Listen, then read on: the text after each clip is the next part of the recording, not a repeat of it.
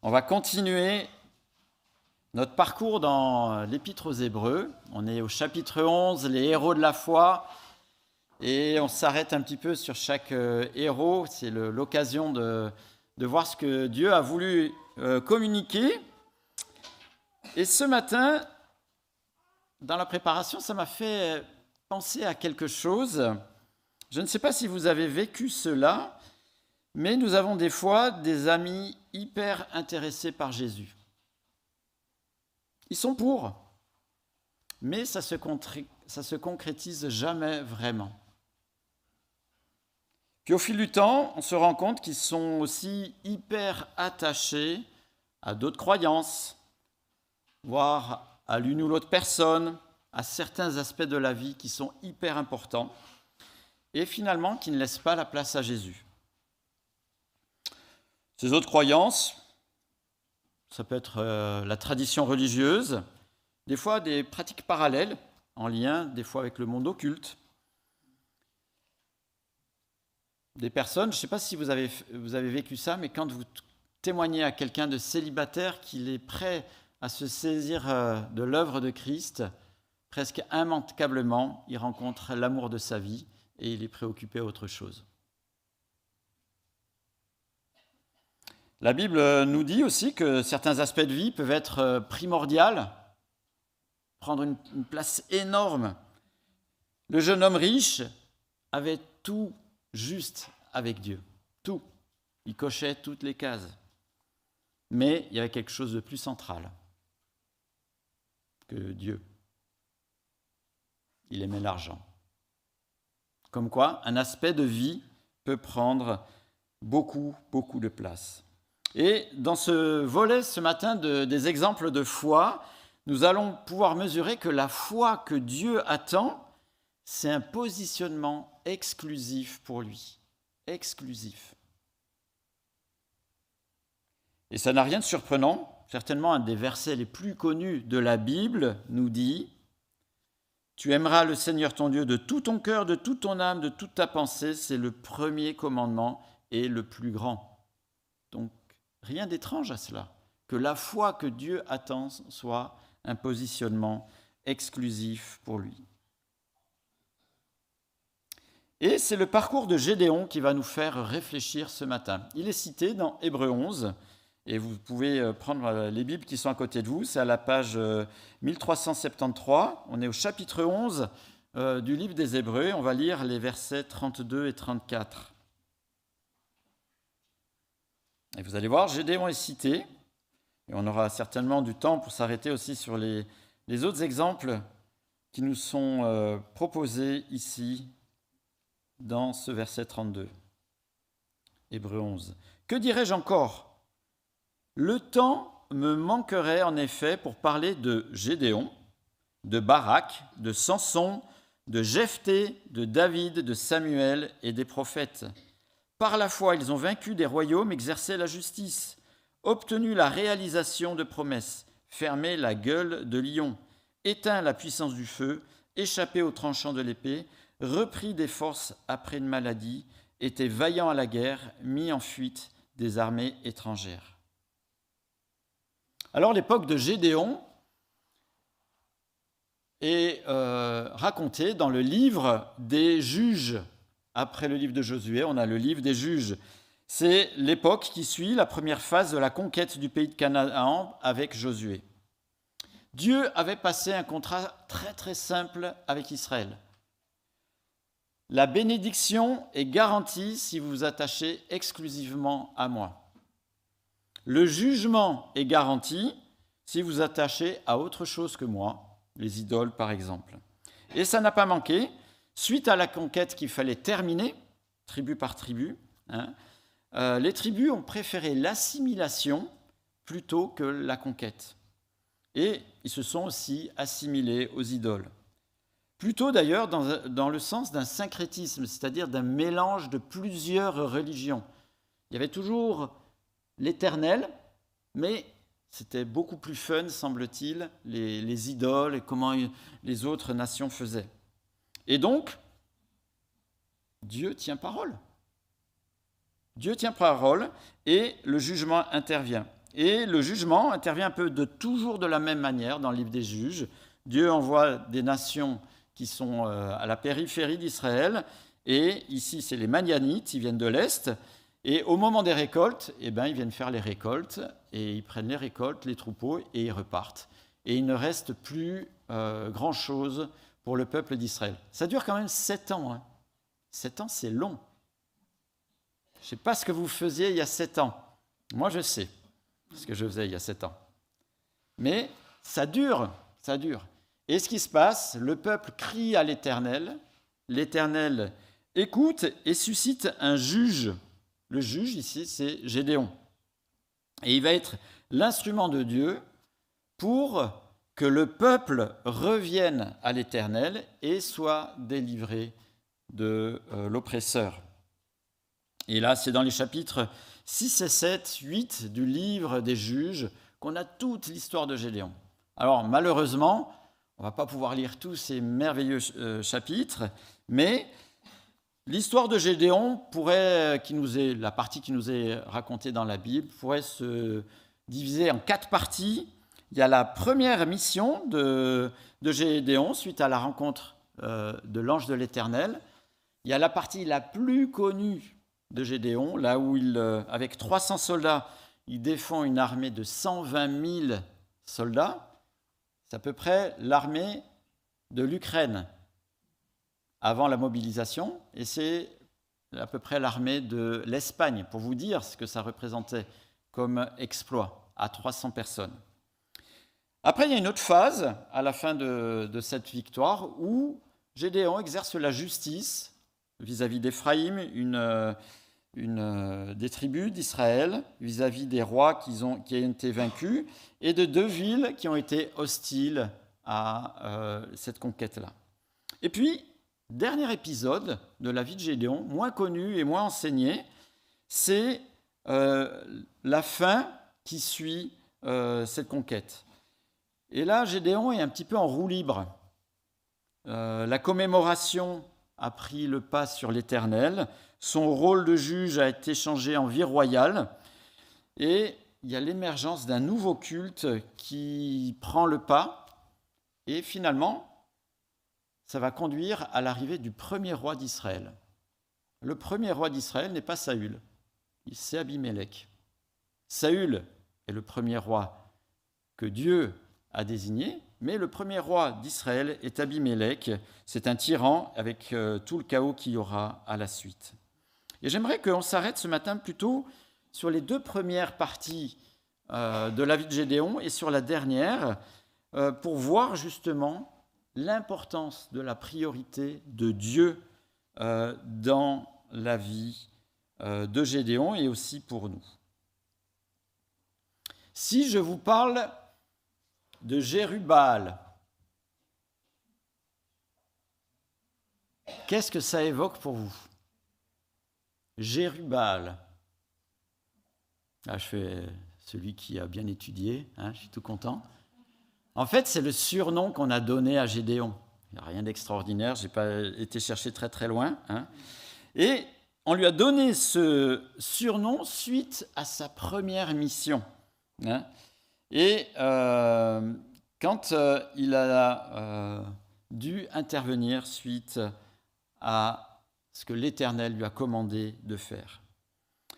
Et le problème qu'il y a en Israël, c'est qu'il y a un nouveau culte. Ici, c'est les Bâles. Pourtant, l'Éternel avait été clair, l'Éternel a envoyé des prophètes pour rappeler que il euh, ne tolérait pas d'autres euh, cultes. Juge 6, par exemple, on va commencer dans le livre des, juges, chapitre 10, au moment de ce qui se passe avec Gédéon, Dieu envoie un prophète et, et dit, Je vous ai dit, je suis l'Éternel votre Dieu, vous ne craindrez pas les dieux des Amoréens, même si vous habitez dans leur pays. Mais vous ne m'avez pas écouté. Donc, ce que l'Éternel va demander à Gédéon, avant de s'occuper de l'armée des Manianites, etc., c'est de faire le ménage. De faire le ménage chez soi, en Israël, dans sa ville, dans sa famille, dans sa commune, en détruisant l'idole qui est en plein milieu du village ou de la ville euh, qu'il habitait. Et surtout pour remettre l'Éternel au cœur de cette ville. Que faire le ménage sans remettre Dieu au cœur, c'est faire un appel d'air pour que d'autres choses euh, viennent en plus. Alors, Gédéon va le faire. Gédéon va le faire avec l'aide de Dieu. Il ne va pas le faire comme un fanatique. Il va le faire avec l'aide de Dieu en s'appuyant sur lui et pas en s'appuyant sur le souvenir des exploits que Israël avait fait du temps de Josué. Et nous allons pouvoir lire euh, toute cette euh, partie à partir euh, du verset 12, toujours au chapitre 6 du livre des juges. L'ange de l'Éternel lui apparut et lui dit, L'Éternel est avec toi, vaillant héros. Gédéon lui dit, Ah mon Seigneur, si l'Éternel est avec nous, pourquoi tout cela nous est-il arrivé? Où sont tous ces actes merveilleux, ceux que nos pères nous racontent quand ils disent, L'Éternel ne nous a-t-il pas fait sortir d'Égypte? Maintenant l'Éternel nous abandonne et nous livre entre les mains de Madian. L'Éternel se tourna vers lui et lui dit, Va avec la force que tu as et délivre Israël de l'oppression de Madian. N'est-ce pas moi qui t'envoie? Un peu plus loin, verset 15, à la suite, Gédéon lui dit, Ah mon Seigneur, avec quoi délivrai-je Israël mon clan, est le plus faible de Manassé et je suis le plus petit de, dans la famille de mon père. L'Éternel répondit, Mais je serai avec toi, et tu battras les Madianites comme s'il s'agissait d'un seul homme. Au verset 21, euh, Gédéon veut faire un, fait un sacrifice, et l'ange de l'Éternel, verset 21, avança le bâton qu'il avait à la main et toucha la viande et les pains sans levain. Alors un feu s'éleva du rocher un feu qui brûla la viande, les pains sans levain. Puis l'ange de l'Éternel disparut de la vue de Gédéon. Comprenant que c'était l'ange de l'Éternel, Gédéon s'exclama ah, Malheur à moi, Seigneur éternel, car j'ai vu l'ange de l'Éternel face à face. Et l'Éternel lui dit Reste en paix, n'aie pas peur, tu ne mourras pas. Alors que fait Gédéon suite à ce moment-là. Hein, verset 24, Gédéon construit là un autel à l'Éternel qu'il appela l'Éternel paix. Il existe encore à Ophra, qui appartient à la famille d'Abiézer. Mais il y a un problème. C'est qu'à ce moment-là, il y a l'autel à l'Éternel, mais il reste toujours l'autel de Baal. Deux cultes sont en même temps au même endroit. Et c'est pour cela que l'Éternel demande à Gédéon de détruire l'autel de Baal et qu'il n'y ait plus que l'Éternel qui soit adoré au cœur de la ville. Je ne sais pas si on mesure ce que ça représente dans une ville où il y a le culte central qui est et que la mission de Gédéon, c'est de devoir détruire cet hôtel.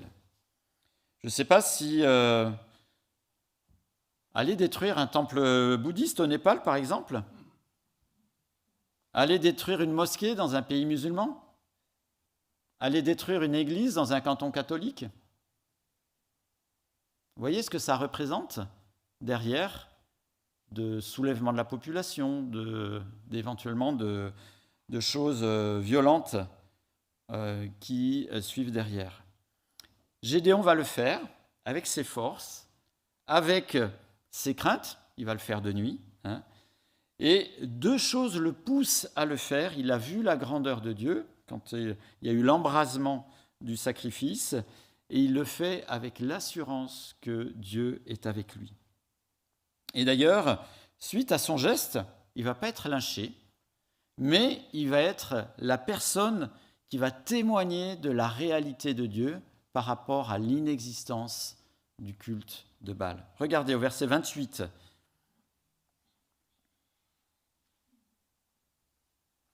Lorsque les habitants de la ville se levèrent de bon matin, ils constatèrent que l'autel de Baal avait été démoli, le poteau sacré placé dessus abattu, et le deuxième taureau offert en holocauste sur le nouvel autel qui avait été construit. Ils se dirent l'un à l'autre, Qui a fait cela? Ils s'informèrent et firent des recherches. On leur dit, C'est Gédéon, le fils de Joas, qui a fait cela.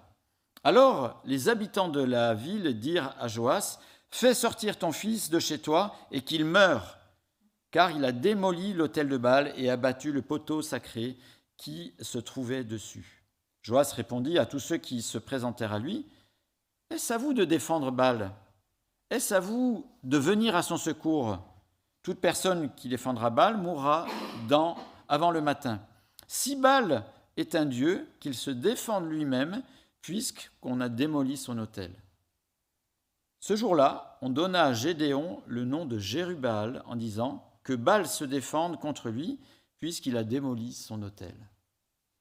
Et en fait, Gédéon a été le symbole de la réalité de Dieu et de l'inexistence de la vie de Baal.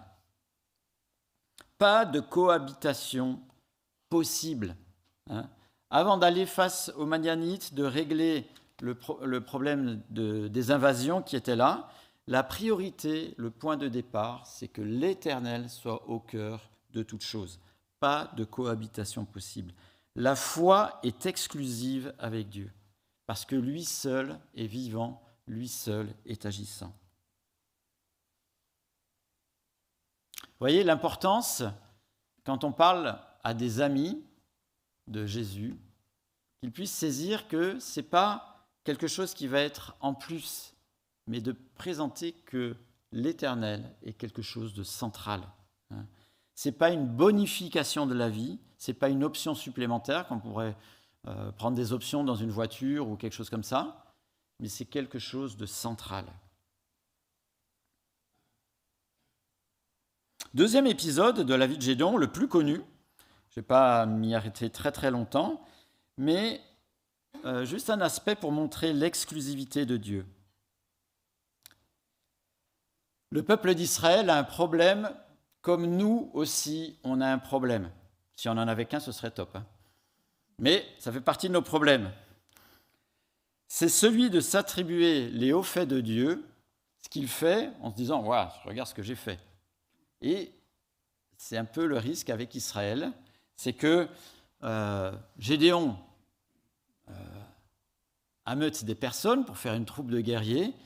Et Dieu lui dit, euh, non, non, vous êtes trop nombreux parce que si euh, vous remportez la, victoire, vous allez dire, c'est nous qui l'avons gagné, c'est n'est pas l'Éternel qui agit. Hein. Et euh, c'est là où il y a la fameuse sélection, où il reste plus que 300 guerriers qui seront avec Gédéon. Regardez au chapitre 2, au chapitre 7, verset 2, pardon. Chapitre 7, verset 2.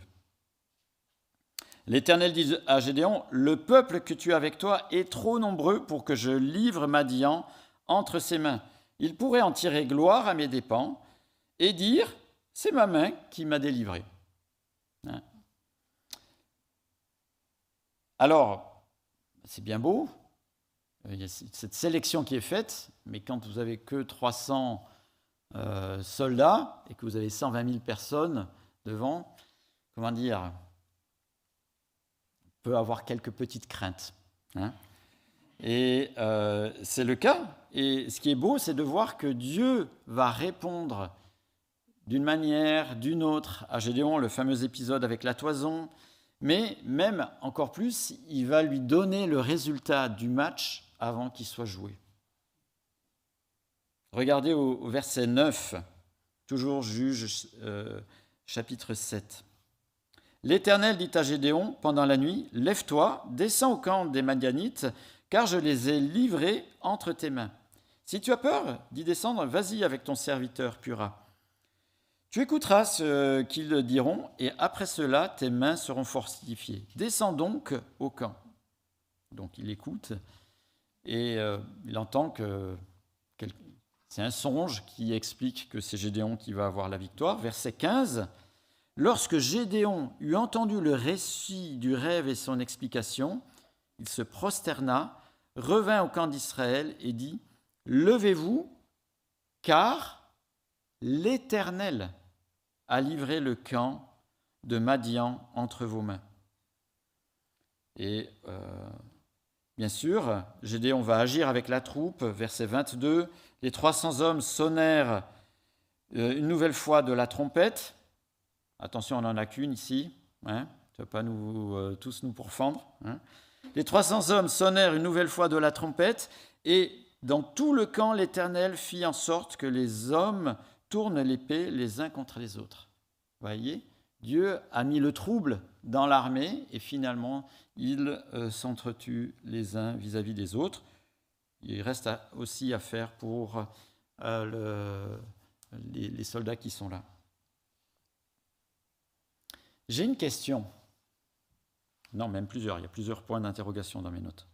Même plusieurs. Fallait-il avoir de la foi dans la réponse des toisons? Une fois humide, une fois sèche, une fois humide, une fois sèche. Hein Fallait-il avoir la foi dans la sélection des hommes pour se constituer une troupe d'élite?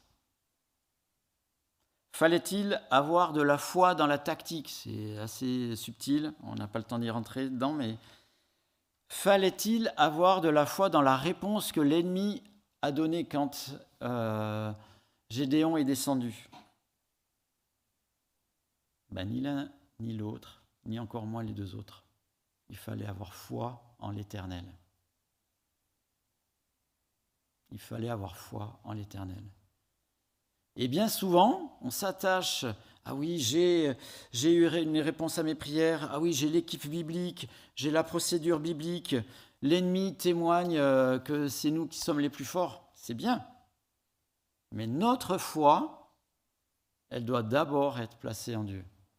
Et ça, c'est les à côté qui découlent de Dieu. Mais notre foi, elle n'est pas à placer uniquement là-dedans, sinon on risque d'oublier la personne elle-même qui est l'Éternel. C'est lui qui donne la victoire, c'est lui qui agit avec ou sans nous. Et là, il a agi une partie sans que Gédéon fasse quoi que ce soit, et après avec Gédéon. Dernier épisode de la vie de Gédéon, moins connu quand même, moins enseigné bizarrement. Suite à sa victoire hors du commun, le peuple veut faire de Gédéon leur roi. Il n'y en avait pas apparemment, auparavant, ça aurait été vraiment une première. Formellement, Gédéon refuse, mais il va avoir un train de vie et un comportement royal. Il va demander une part assez significative du butin, hein. et puis après, il va avoir une cour royale en termes d'épouses, de concubines. Au final, 70 enfants légitimes seront issus euh, de ces mariages, plus euh, en tout cas un illégitime.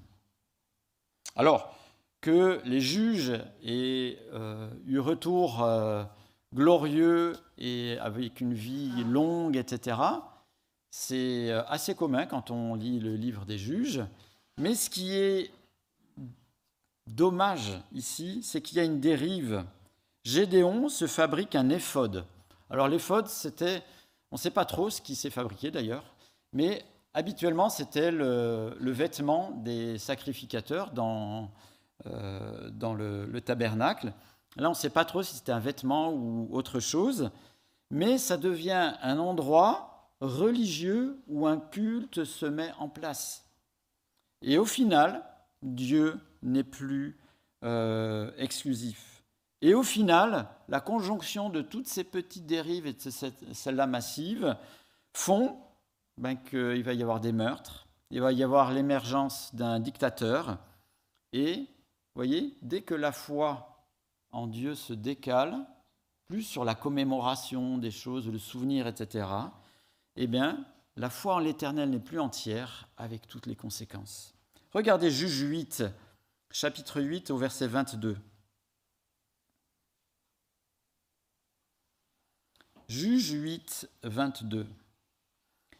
Les Israélites dirent à Gédéon, Domine sur nous, toi, puis ton fils et tes descendants, car tu nous as délivrés de l'oppression de Madian. Gédéon leur dit, Je ne dominerai pas sur vous, et mes descendants non plus. C'est l'Éternel qui dominera sur vous. Gédéon ajouta, J'ai une demande à vous faire. Donnez-moi chacun les anneaux de euh, votre butin.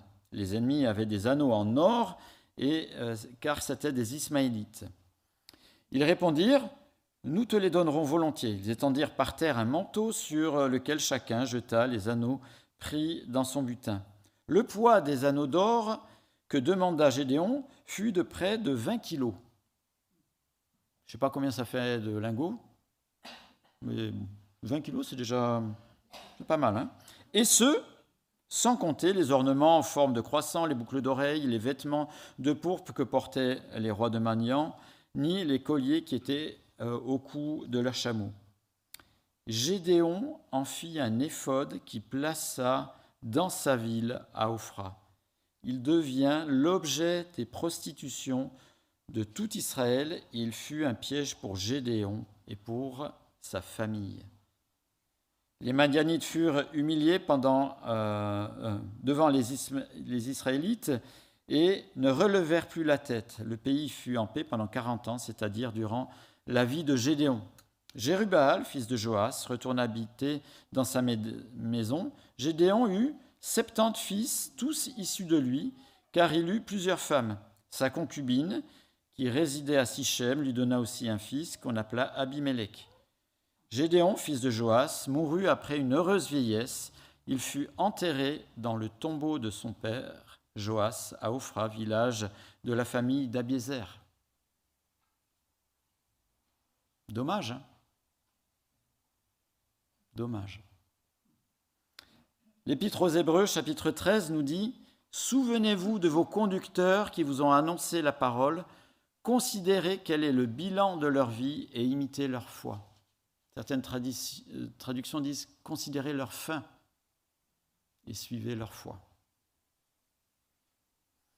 La foi que Dieu attend, c'est un positionnement exclusif pour lui durant toute une vie. J'aime bien quand je lis ces textes me poser deux questions. Qu'est-ce que j'ai appris de Dieu? Qu'est-ce que j'ai appris de moi? Alors de Dieu, on apprend quand même beaucoup de choses dans ce, dans ce qu'on a vu ce matin. Il tient parole. S'il dit quelque chose, il le met en place. Il y avait un contrat, il a tenu parole. Il a montré qu'il était créateur au moment où euh, il met le feu. Ça s'embrase. Les lois physiques, lui, il les maîtrise, c'est normal, c'est lui qui les a mis en place. Gédéon a perçu la sainteté de Dieu aussi, et c'est un des éléments qu'on peut euh, retenir ici de la part de Dieu. Ce qui est beau, c'est qu'on voit que c'est l'Éternel qui vient au-devant du peuple qui a été désobéissant. C'est l'Éternel qui vient au-devant des hommes pécheurs. Il pourrait faire seul, mais il aime faire avec les siens, avec ses serviteurs. Et on voit qu'il est à notre écoute, même si on voit que la tâche est un peu trop grande, même si on est dubitatif et qu'on a des craintes légitimes, il est à l'écoute et il donne des euh, éléments pour que l'on puisse avancer. Mais surtout, ce que l'on voit dans ce texte, c'est que Dieu est un Dieu jaloux.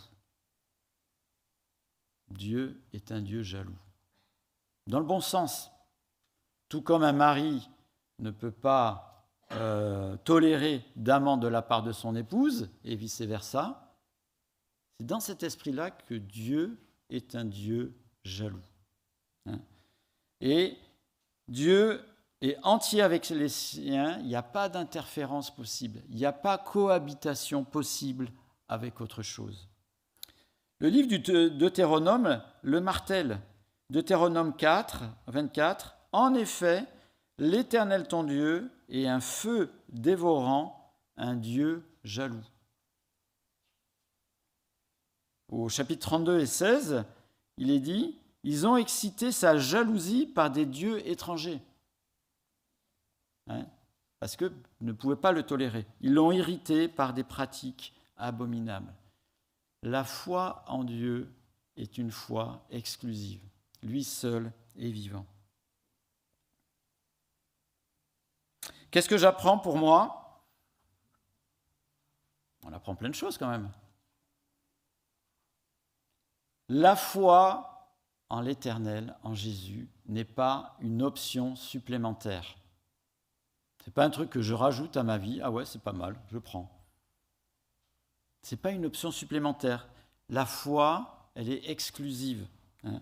Même si nos activités, notre vie familiale nous occupent et nous prennent beaucoup de temps, c'est normal, mais elle devrait tourner autour de Dieu. Et pas l'inverse, pas nos occupations, et Dieu tourne autour. Bien souvent, on est tellement absorbé parce que ça nous prend tellement de temps euh, et d'énergie, etc., que finalement, on fait tourner Dieu autour de tout ce qui nous assaille. C'est l'inverse que Dieu nous montre ici, c'est qu'il est central et que tout ce que l'on a à faire, ça peut prendre beaucoup de temps, mais c'est quand même périphérique par rapport à lui. Et le texte de ce matin nous a montré une certaine logique. Ça commence avec un cœur à cœur entre Dieu et moi, et de ce cœur à cœur, il y a des choses qui vont un peu plus loin. Mais on n'est pas d'abord dans le témoignage aux foules, etc., sans avoir réglé ce qui est ici. Le meilleur et le plus grand témoignage, c'est ce qui se passe ici. Gédéon a commencé par lui avec l'Éternel, dans son village et après au niveau national. Dieu n'a pas brûlé les étapes avec lui. Cette place de l'exclusivité, on le voit, elle est tout le temps combattue. Elle était combattue avant que Gédéon euh, était tranquille chez lui. Et puis, à la fin de sa vie aussi, elle est combattue. Comme quoi, cette place exclusive, eh bien pour nous aussi, ça restera un combat. Hein. Peut-être qu'on a eu un engagement euh, passé et que c'était une excellente chose, mais notre engagement pour lui, qui soit au cœur de nos vies, reste quelque chose d'actuel, quel que soit notre âge. Alors sur le principe, vous n'allez pas me dire non, parce que vous êtes poli, et puis que le texte de ce matin le montrait. Mais en pratique, comment discerner que l'Éternel, finalement, a migré à une place où je l'ai mis un peu de côté? C'est difficile. Mais peut-être que si on se posait la question, si quelque chose auquel je tiens m'était repris, disparaissait, m'était ôté. Quelque chose auquel je tiens. Son propre logement, sa santé, je sais pas, quelqu'un que l'on aime beaucoup, travaille, un contexte euh, peut-être euh, de vie, euh, de vie politique excellente, si ça m'était ôté, est-ce que je serais en colère contre Dieu ou perplexe vis-à-vis de lui? Si tel est le cas, c'est certainement que cette chose auquel je pense a une place a certainement pris la place de Dieu. si tout d'un coup je suis dubitatif et en colère contre lui parce que cette chose-là disparaît, c'est certainement que cette chose a pris une place centrale dans ma vie. Peut-être je dois le remettre à Dieu, que je sois serein avec lui pour toutes ces choses qui, ben forcément, peut-être qu'on l'a gagné à la sueur de son front, peut-être que on y tient effectivement beaucoup, mais que Dieu, au cœur de nos vies, nous permette d'avoir ces choses sous un autre angle. Alors si pour nous, qui aimons le Seigneur Jésus, c'est déjà une difficulté d'avoir Dieu au cœur de notre vie. Imaginez la difficulté de nos amis à qui on témoigne. Qu'il y a un problème de centralité s'ils s'avancent vers Jésus, c'est quelque chose qui va devenir central dans leur euh, vie. Je pense que c'est euh, important, déjà dans la manière dont on présente l'Évangile, on présente Jésus, de montrer que ce n'est pas juste une option, mais de dire aussi qu'il n'y aura pas de cohabitation avec autre chose, et de prier en amont justement pour que tout ce qui est périphérique, qui peut être fort, etc., dans leur vie, puisse prendre une place qui est secondaire pour laisser la place à Dieu. Je ne sais pas si vous, vous remarquez, mais Jésus, avant de venir, quelqu'un est intervenu pour préparer sa venue.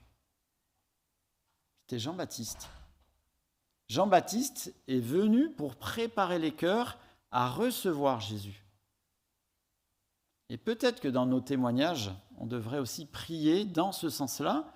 Le, ministère de Jean-Baptiste est de prier pour la repentance, que les personnes aient une autre optique que tout le quotidien, etc., mais qui se tournent ah oui, il va falloir que je réfléchisse par rapport à Dieu.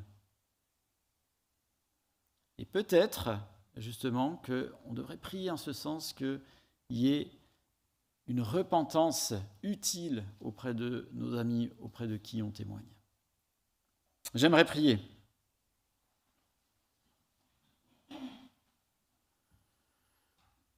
Seigneur, merci pour euh, ta parole. Elle soulève quelque chose d'important, de beau, d'essentiel, Seigneur, que tu puisses être au cœur de nos vies. Seigneur, tu nous le rappelles et tu nous le rappelles. Tu fais que ça. Dans ta parole, Seigneur, ce n'est pas le premier message qui nous le souligne, on le sait. Merci Seigneur parce que tu le rappelles, parce qu'on a cette difficulté, Seigneur, d'être oublieux, d'être submergé par euh, le quotidien, par euh, les sentiments, par pas mal de choses. Et Seigneur, que tu viennes à notre rencontre, Seigneur, pour que petit à petit, on considère tout ce qui est euh, dans nos vies comme quelque chose de secondaire par rapport à toi. Seigneur, que tu puisses vraiment être le premier. Seigneur, que tu nous donnes aussi de pouvoir peut-être mieux le communiquer, Seigneur, auprès de ceux que l'on aime, auprès de ceux qui doivent te découvrir, de leur dire que c'est pas juste une peinture supplémentaire, mais c'est toi, Seigneur, qui sera au cœur et que tu euh, n'as pas de rival, que tu es la vie? Seigneur, que tu nous aides encore à cheminer avec cela euh, aujourd'hui, dans les jours qui viennent aussi. Amen.